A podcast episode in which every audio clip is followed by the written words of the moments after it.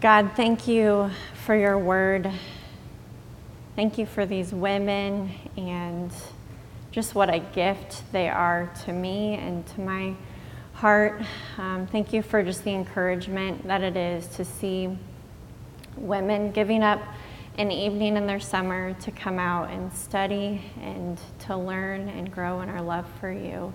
Pray that this time would be edifying and glorifying to you. In Jesus' name, amen.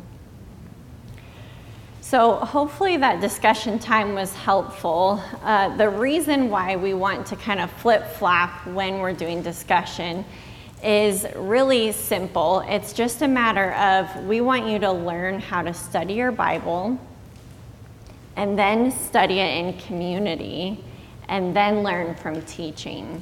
So, when you're studying your Bible, you're studying it by yourself, and hopefully, over these next four weeks, we'll give you some helpful tools to study so that next month you can go on and study by yourself or with a friend or an, even a non believer. But then, when you come together, sometimes what happens, and I find myself doing this all the time, when we have teaching and then discussion, it quickly turns to, well, like she said, or like he said and now you're just talking about that person rather than what does God's word say and what has the Holy Spirit revealed to you and what is it saying. So, hopefully, these discussions are really helping you learn how to study together in community and bring questions. As you're studying, bring questions to your group and say, okay, what do you think of this? Or what's this what's this all about? Or did you notice this? So hopefully that's helpful. The questions are set up, like we said in the intro, to be vague because we want you to literally take this and be able to go, oh, okay, I'm seeing some things that we do every week. Maybe I can do this with the book of Colossians next month and just copy and paste and go, okay, what are some repeated words? What are, how can I read this repetitively? What are some questions I can ask? So, um, we really do want to give you the tools that you need to go home and study the Word for yourself. Because if we just jump from one study to the next, to the next, to the next, we won't ever learn how to study the Bible for ourselves. So, yeah, let's get into it. Uh, we have a lot to cover. It seriously is daunting to do a whole chapter in 30 minutes. So that's why you studied it for a whole week. I was talking to Jake, and he was like, How am I supposed to teach all of this, Sarah? And I was like, Well, they've been studying it for a whole week, so we don't have to. So we're going to start tonight with a picture. So we've got two pictures here, and I want you to look at this first one and just kind of observe this picture kind of look at that and then let's see the next one. Okay, so there's some similarities in the pictures and there's some differences, right? There's the similarities of there's a group of people, they're outside, we don't exactly know what's going on, but similarities, differences. So keep that in your mind. We'll come back to that in a little bit. But tonight, I'm a linear thinker, so I like to know where we're going. So we're going to talk about four words tonight. Those four words are identity, joy, purpose, and partnership. Identity, joy, purpose, and partnership.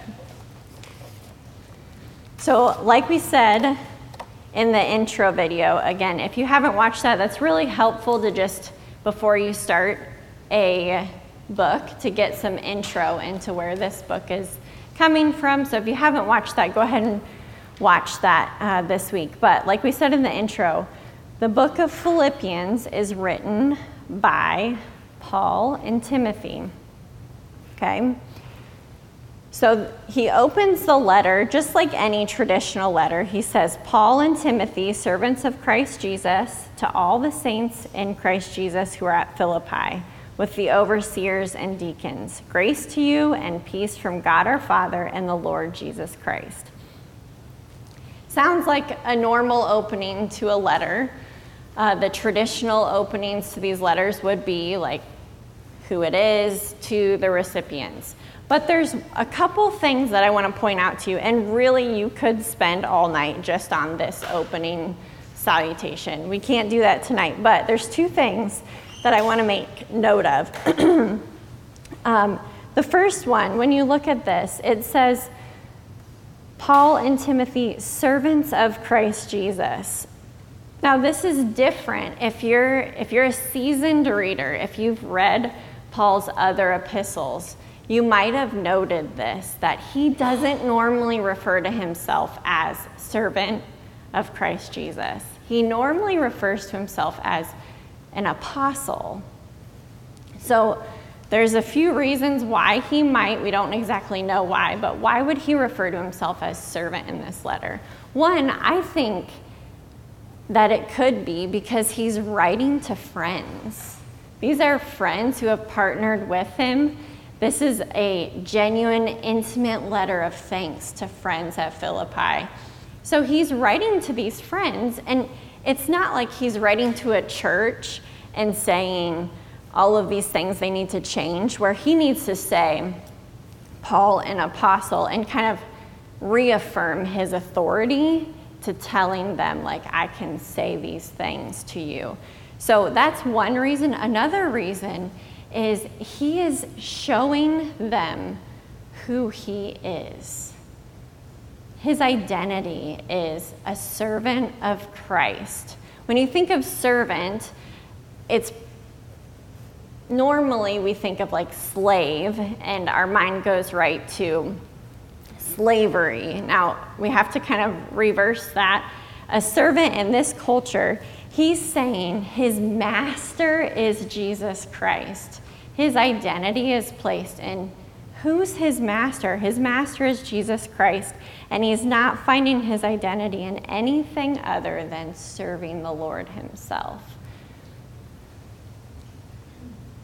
He's also giving a good example right off the bat of something we'll see later on in the letter uh, next week in Philippians 2. One of the main themes of this book is humility and selflessness. And so for him to refer to himself as a servant of Christ Jesus, when he really could say, I'm an apostle, I've got all of this stuff to put my confidence in, like in chapter 3, he lists all that off, but he just says, I'm a servant of Christ.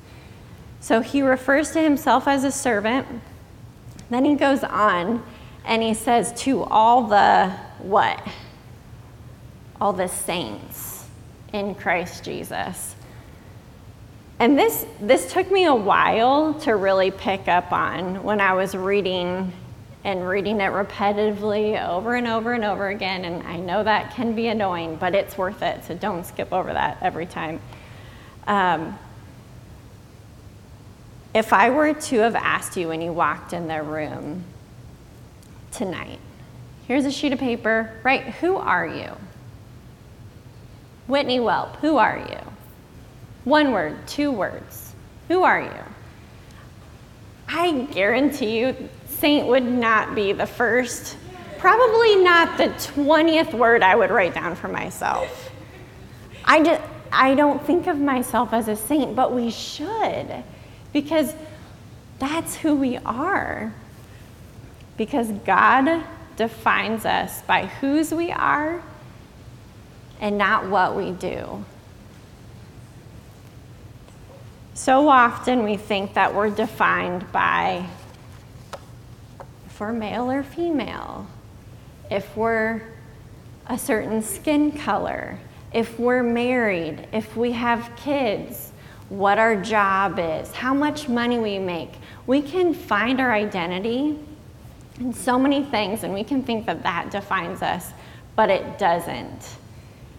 And this is something that I think we could spend weeks on as women, especially, because it's so easy to get caught up in the world. And what does the world want us to find our identity in? it's something that I struggle with a lot. And where do I place my identity? Where do I, what defines me?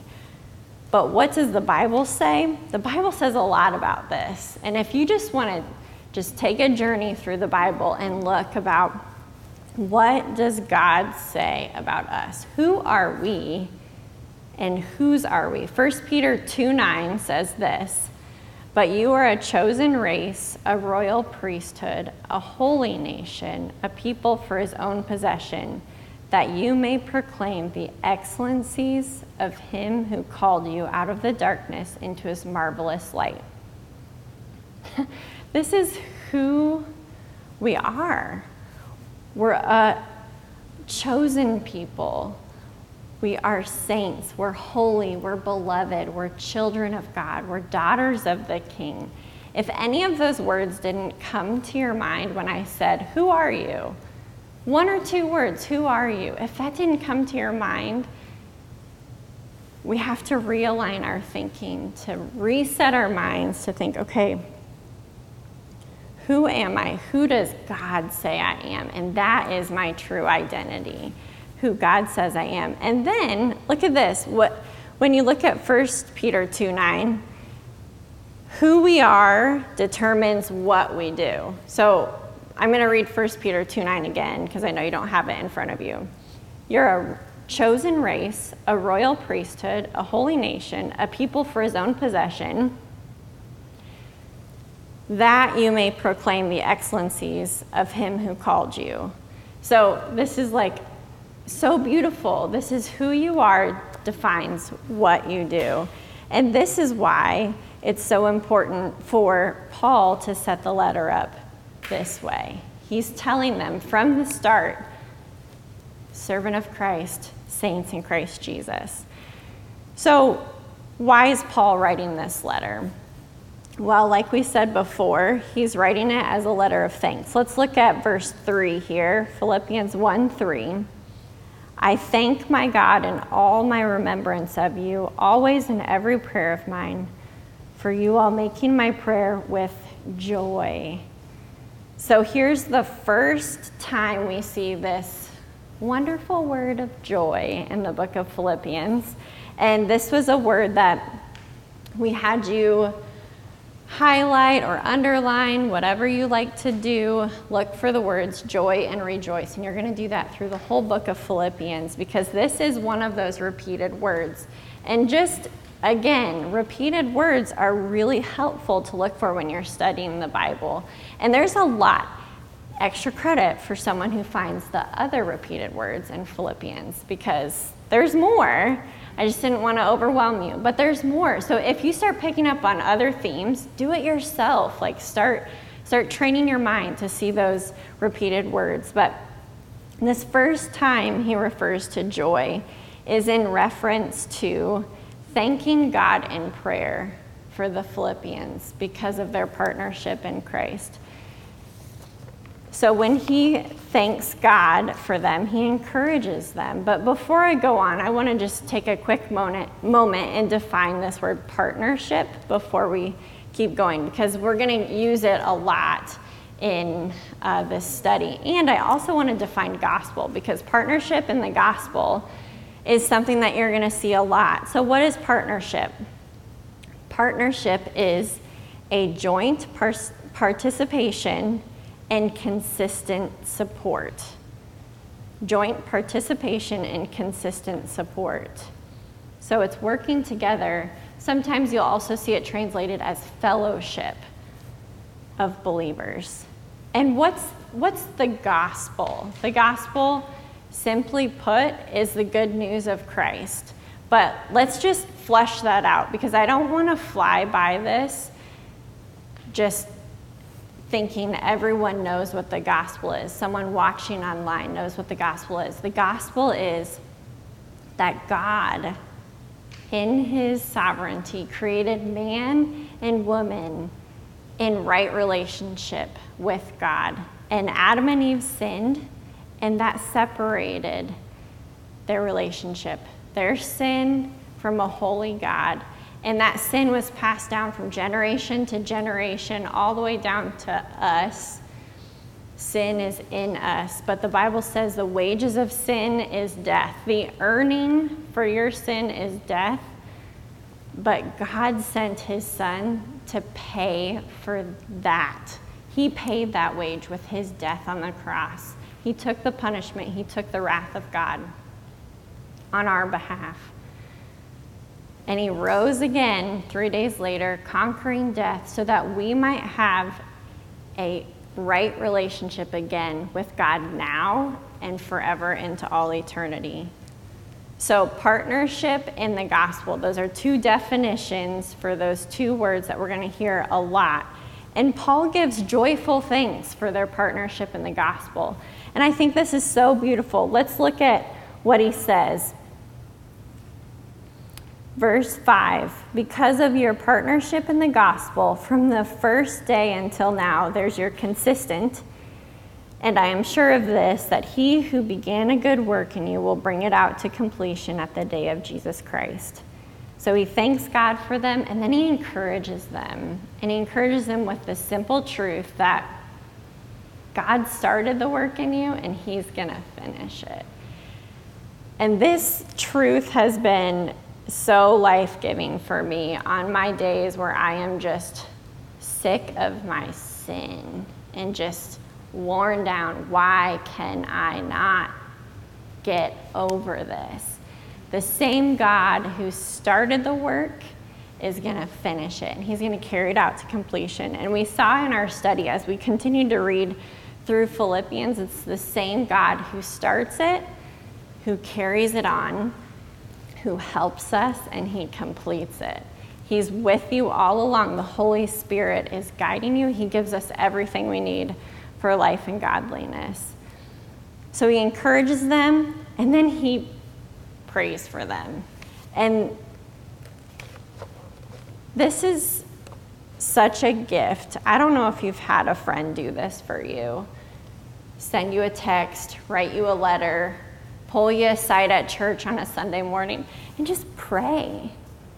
The gift of prayer for a sister in Christ is such a treasured gift. And I was convicted of this as I was reading that I need to do this more often, even if it's through text, even if during this COVID time you can't go and just throw your arm around your sister and pray over her, you can text her and not just say, I'm praying for you, but type out the words that you're praying to give them power and encouragement and Many of you in this room have done that for me, and I'm so thankful for that gift. And Paul does that. He does that in this in this chapter. He says, "And my prayer is that your love may abound more and more with the knowledge and discernment, so that you may approve what is excellent, and so be pure and blameless for the day of Christ, filled with the fruit of righteousness."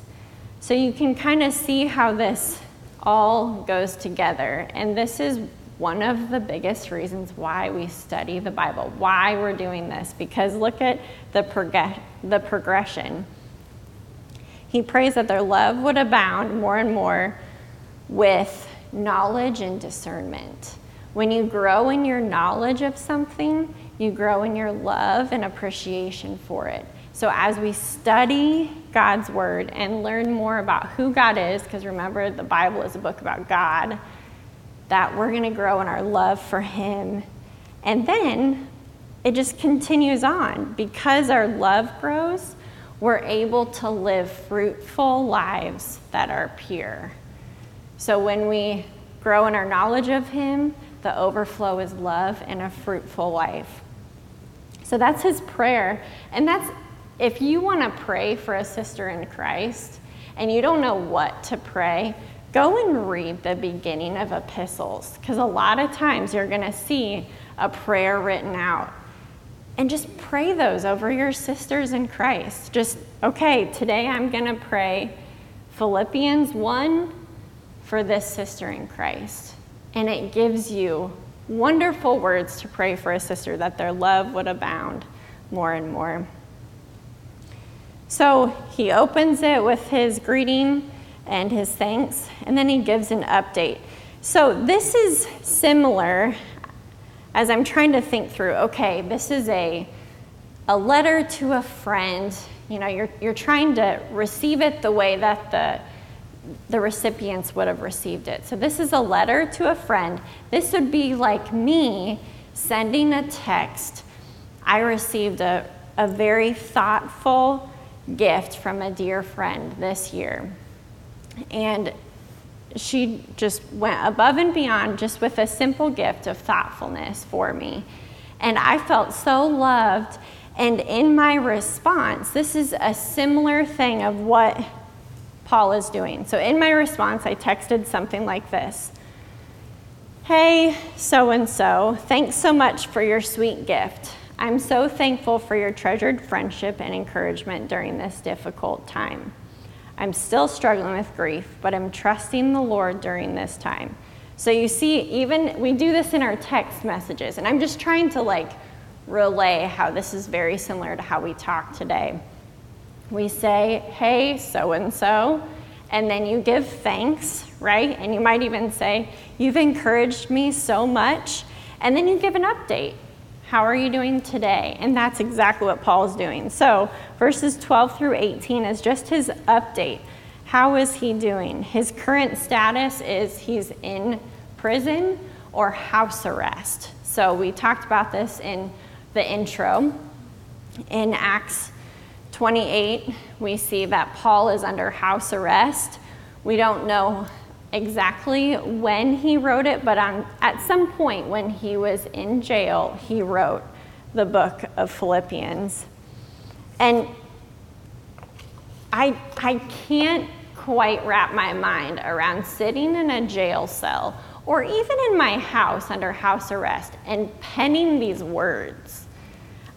I like I have to keep reminding myself like, this guy is not sitting on a beach just writing, like, rejoice always.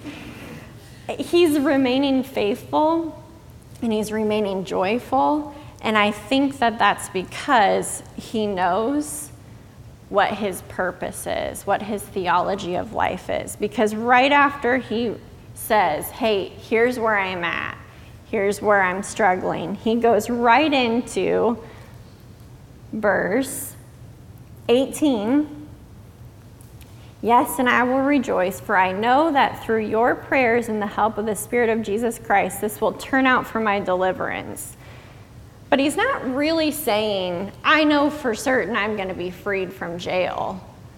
Because he goes on to say, to live is Christ and to die is gain. So he's not saying, I know for a fact that I've got insider information and I'm getting out of here tomorrow. He's saying, I'm going to be delivered either way because my hope is in Jesus Christ and my purpose, my theology of life is set in honoring and glorifying Christ. His goal is to please Christ and live for Him. So when he sees that, that his purpose is to honor Christ, to glorify Christ, he's able to say, Rejoice. I'm sitting in prison, but I can rejoice. So let's look a little bit further. He says in verse 21 For to me to live is Christ and to die is gain.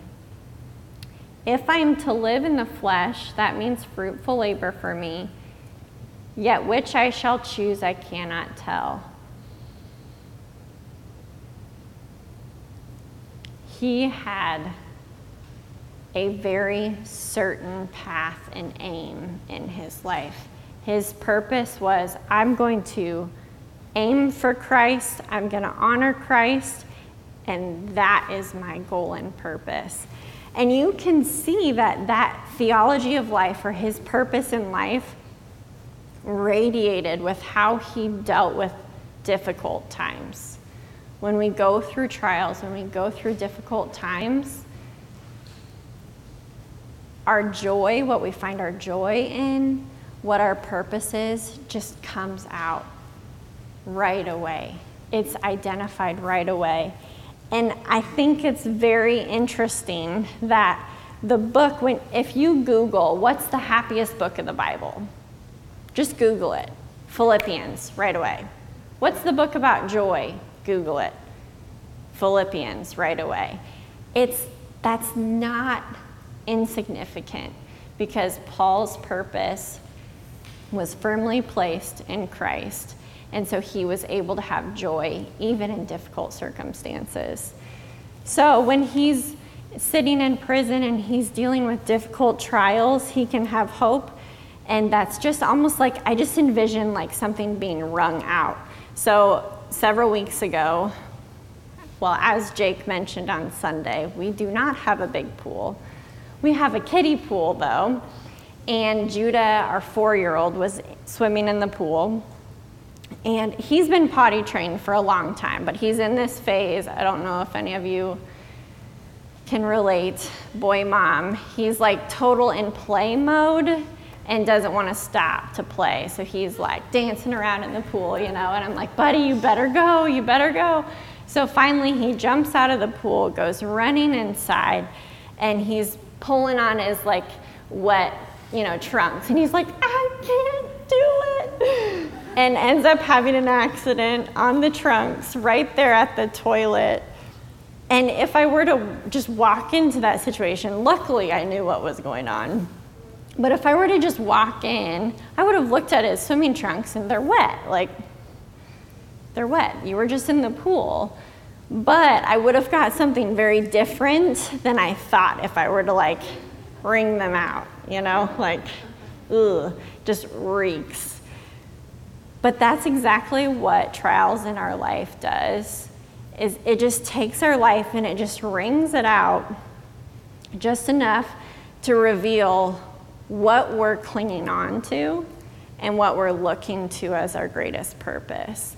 And every time we go through trials, God is just ripping away those things that we find our joy in, that we find our identity in, that we look to as that's why I'm here, that's my purpose. And God's just taking those and He's saying, No, look to me, look to who I say you are, look to what defines you, that I say defines you. And what is your greatest purpose? It is to glorify me and worship me forever. So, Paul says something very similar in 2 Corinthians 5 6 through 9. And this is something that I need to get better at.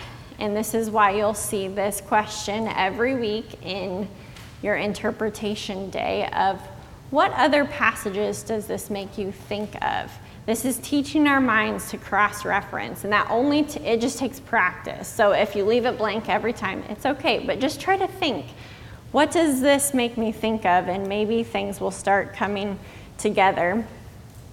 2 Corinthians 5 6 through 9 says, We know that while, we're, while we are at home in the body, we are away from the Lord, for we walk by faith, not by sight.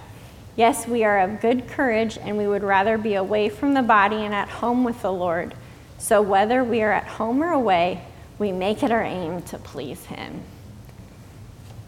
Our aim is to please Him, and that's exactly why in verse 27 of Philippians 1, Paul says, Only let your manner of life be worthy of the gospel of Christ Jesus. He's saying, make it your aim to please Him. Let everything in your life be worthy of the gospel. Now, He doesn't say, let everything at church be worthy of the gospel, or everything while you're reading your Bible, or everything that you're doing, anything church related, be worthy of the gospel. It's your life. And that is all encompassing. Whatever we do, glorify the Lord whether it be when you're talking to that neighbor who disagrees with you, or when you're tucking your kids in bed, when you're going to that secular job and you hate it, whatever you do, let your manner of life be worthy of the gospel so that we can put on display his glory and honor. So, again, what's our aim? What's our goal? It's to please God by glorifying Him. So, as we wrap up, I want to pull those last two pictures up. So, this picture is actually a picture of a, a search and rescue crew. These people are out searching for a missing hiker, and they've all been identified as search and rescue people. That's their identity. And their main purpose is to find that one missing person. They all have the same purpose. They're walking side by side to find that missing person. But so often we turn our life into this the next picture. This is a cross country race. And how often, when I look at my life, do I look like this? Especially that guy just face first in the dirt. Racing, looking side to side, right to left. What are they doing? What are they doing? I've got to be first. I've got to be better. I've got to look better. I've got to put my identity in everything else. We race against each other rather than what Paul says in these next verses that we should be doing. Look at what he says. He says, so that whether I come and see you or am absent, I may hear of you that you are standing firm in one spirit, with one mind, striving side by side for the faith of the gospel. That first picture, they were striving side by side to find that one missing person. And what happens when we, Lord willing, would know what our identity is, who we are? We're not searching for our identity. When we find our purpose and we know that our purpose as believers in Christ is to glorify God and make it our aim to please Him, when we're all doing that in one accord, we are in perfect unity and able to strive side by side. And there might be differences, but we're able to strive side by side for a common goal and a common good. So, in a room like this, especially right now in a season that I feel like everything is so polarizing when I get on Facebook, I'm like, oh my goodness, I don't know about this or this, or I feel like things that I felt like I had unity in with people I don't anymore, or I have differences. In a room this size, we can have a lot of varied differences in a lot of things, but we can have a common goal and a common unity of making it our aim to please Christ and glorify Him together so that we can join Him in seeking and saving the lost. Because when we're together in unity, what does that tell the world? The world sees us by our love and our unity. And they're going to want to know what's different about you? How can you all be unified in this one purpose because we have a common goal. That we would stand firm in one spirit with one mind. This is what partnership is striving side by side together. And I just want to like bring it home for us. What does it look like at home here, 2020, in a polarizing world? What does it look like? One, it looks like we need partnership in the gospel. It's not a question. We need to stop with the, the fluffy friendships that don't amount to anything and the comparison, the looking right to left, the I don't know what she thinks of me. I, I struggle I'm just going to tell you right now, I got out of the pool this afternoon with the kids and started getting ready, and I'm like, oh my goodness, like, what do I wear? What do I, how do I look? My hair looks crazy. Like, and then all of a sudden I'm like, oh my goodness. I've been studying all week on identity and comparison and purpose and why does that matter? Stop comparing and partner together for the sake of the gospel. This can look a lot of different ways, and I don't want to get too specific because I want the Holy Spirit to reveal in your heart. What does this look like? Reach out to a friend. How do you partner with someone? Maybe you need to just pray over someone. Maybe it's you need to reach out and say, "Hey, I I need to be vulnerable and open with someone because we need to partner together. Maybe we're going to talk about this in a couple weeks. It's partnering with a missionary. That's a whole nother like different partnership, but that's very important, and we're going to talk about it in a few weeks. But what does partnering look like? So we're going to spend the next 10 minutes together talking about, now that we've talked about purpose and identity, where do you put your purpose and identity right now? I loved what Casey said. I want to say Jesus, and I know the right answer, but what, what really, truly, like, where do you find your identity and purpose, and how can you make that the right thoughts, the right living? And then the second question is what's one step you can take towards partnering with another believer or other believers for the sake of the gospel? So we've got about 10, 12 minutes, and then I'll come back up and close us out.